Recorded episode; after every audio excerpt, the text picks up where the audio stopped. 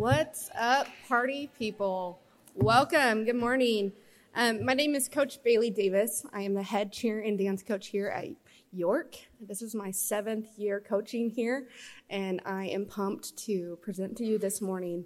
Um, when I was thinking about what I was going to talk about, Sam gave me the topic of identity, but also identity within the community that you create.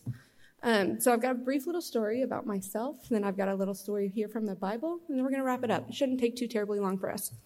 When I was little in elementary school, the fire department came to our school and they did a presentation on fire safety.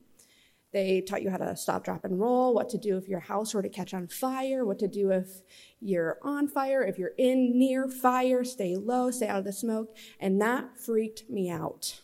I was so nervous that I was going to just all of a sudden burst into flames. And so I would just freak out anytime anybody would mention the thought of fire. My older sister, she took this as a really good opportunity to bully me. And out of all of my siblings, I've got four siblings. Out of all of my siblings, she's the nice one. So, like, I was really upset when she would do this because she was supposed to be the nice one to me. But she would wait till we were going to sleep at night. We shared a room, and she would the lights would be off and she'd creep up to my bed and she'd go, fire. And she'd whisper it just like right here in my ear. And it would just throw me into like a tizzy. It would throw me into a fit. I mean, I would freak out, think that the house is burning down, everything was going to be like incinerated. Um, and so that's a fear that I have still carried with me today. I'm not so much so afraid of like spontaneously bursting into flames. However, the thought of like catching on fire kind of is a scary thought. Um, I went to open my Bible and my bookmark was actually set, it's a new Bible, was set here on Daniel chapter 3. For those of you that aren't super familiar with that, that book, um, it's with Shadrach, Meshach, and Abednego and the story of them being thrown into the fiery furnace.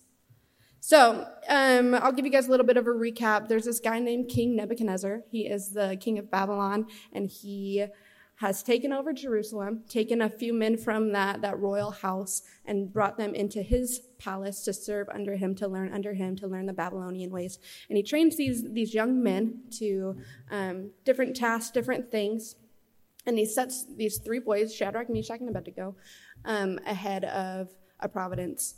And so he then builds this giant gold statue and he says, Whenever you hear this horn or harp or flute or whenever you hear this music, no matter what language you speak, no matter where you're at, you will stop what you're doing and you will fall to the ground and you will worship this statue. And he's like, I command that, you do that. And if you do not do that, you'll be thrown into a fiery furnace. And so, on command, they play this music, they strike this harp, they sound this horn and people bow down and they worship this gold statue. It soon comes to his attention that there are three Jewish men that are not doing what they're supposed to be doing by going and bowing and worshiping the statue. They happen to be Shadrach, Meshach, and Abednego. Um, so he calls them to him. He's like, "Hey guys, um, I told you guys to do this. Why aren't you doing this?" And they're all like, "Well, I don't think that that's going to be a thing I'm going to do because I'm not going to serve your God." And Nebuchadnezzar bounces back with, like, well, I'm going to throw you into this fiery furnace if you don't. And they're like, that's okay because I would rather burn and die than worship your gods. And so that makes Nebuchadnezzar super mad. He cranks up the heat on that furnace to seven times the amount of what it's supposed to be heated to. The guys that are actually, the, the soldiers that are actually throwing these three men bound into this furnace, they die themselves because the fire's so hot from the outside of the furnace. But they toss in these three guys, and Nebuchadnezzar's like, Hey, how many guys did you throw in? And they're like, Three. Um, and he's like, Well, it looks like there's a fourth one in there, and they're out and they're walking around. They're not bound up. So he calls out to them and he says, Come out. They come out. They're not burned in any any capacity. Their clothes are fully intact. There's no holes. There's no burns. There's nothing on them. Their hair is still on their heads. They don't even smell like smoke. If you've ever been around fire, you smell like smoke. They don't even smell like smoke.